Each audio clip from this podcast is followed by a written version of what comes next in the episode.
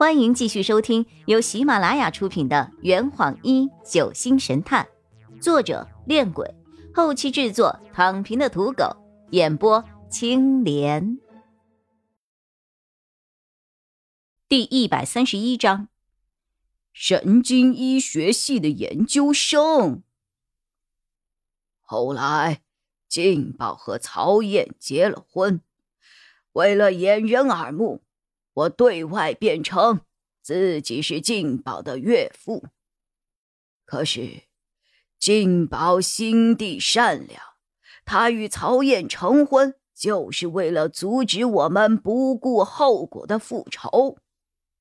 后来齐祥五煞诈死，混进了圣葵村里生活。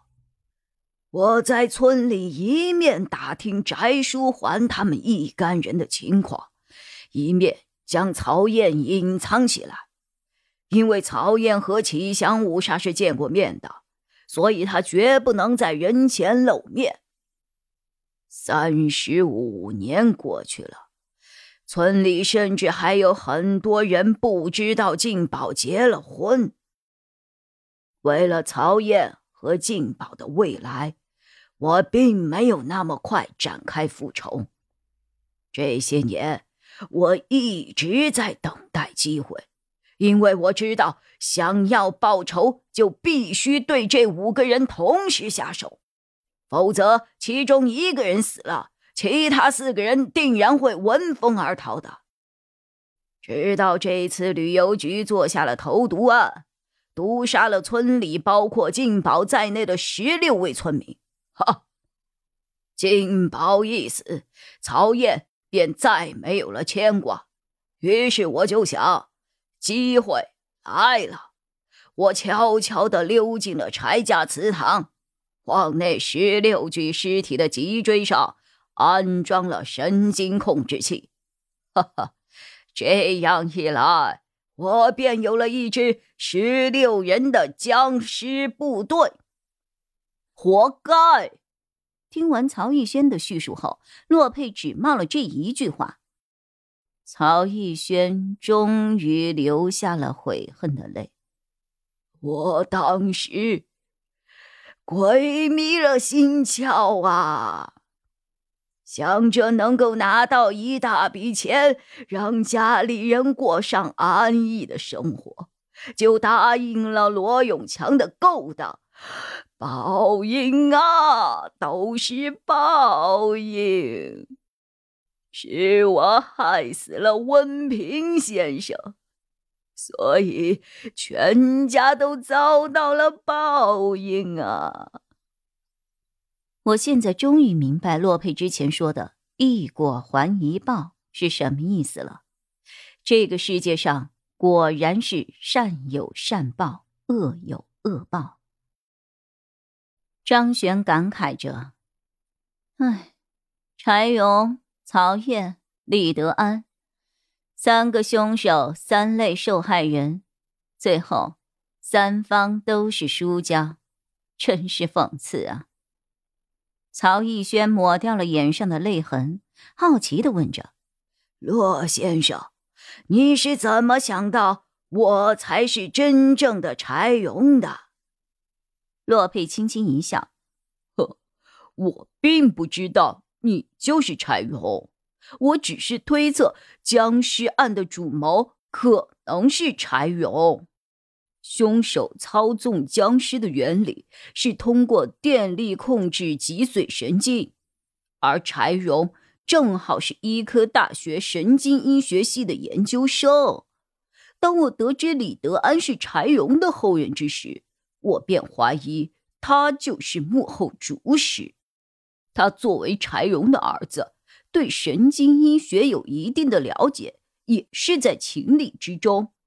可后来他却告诉我说，杀害张家敏母子的凶手不是他。于是这里就产生了一个疑问：凶手杀害张家敏母子之时。李德安正开车载着柴家人和张璇赶到村子里来救我们。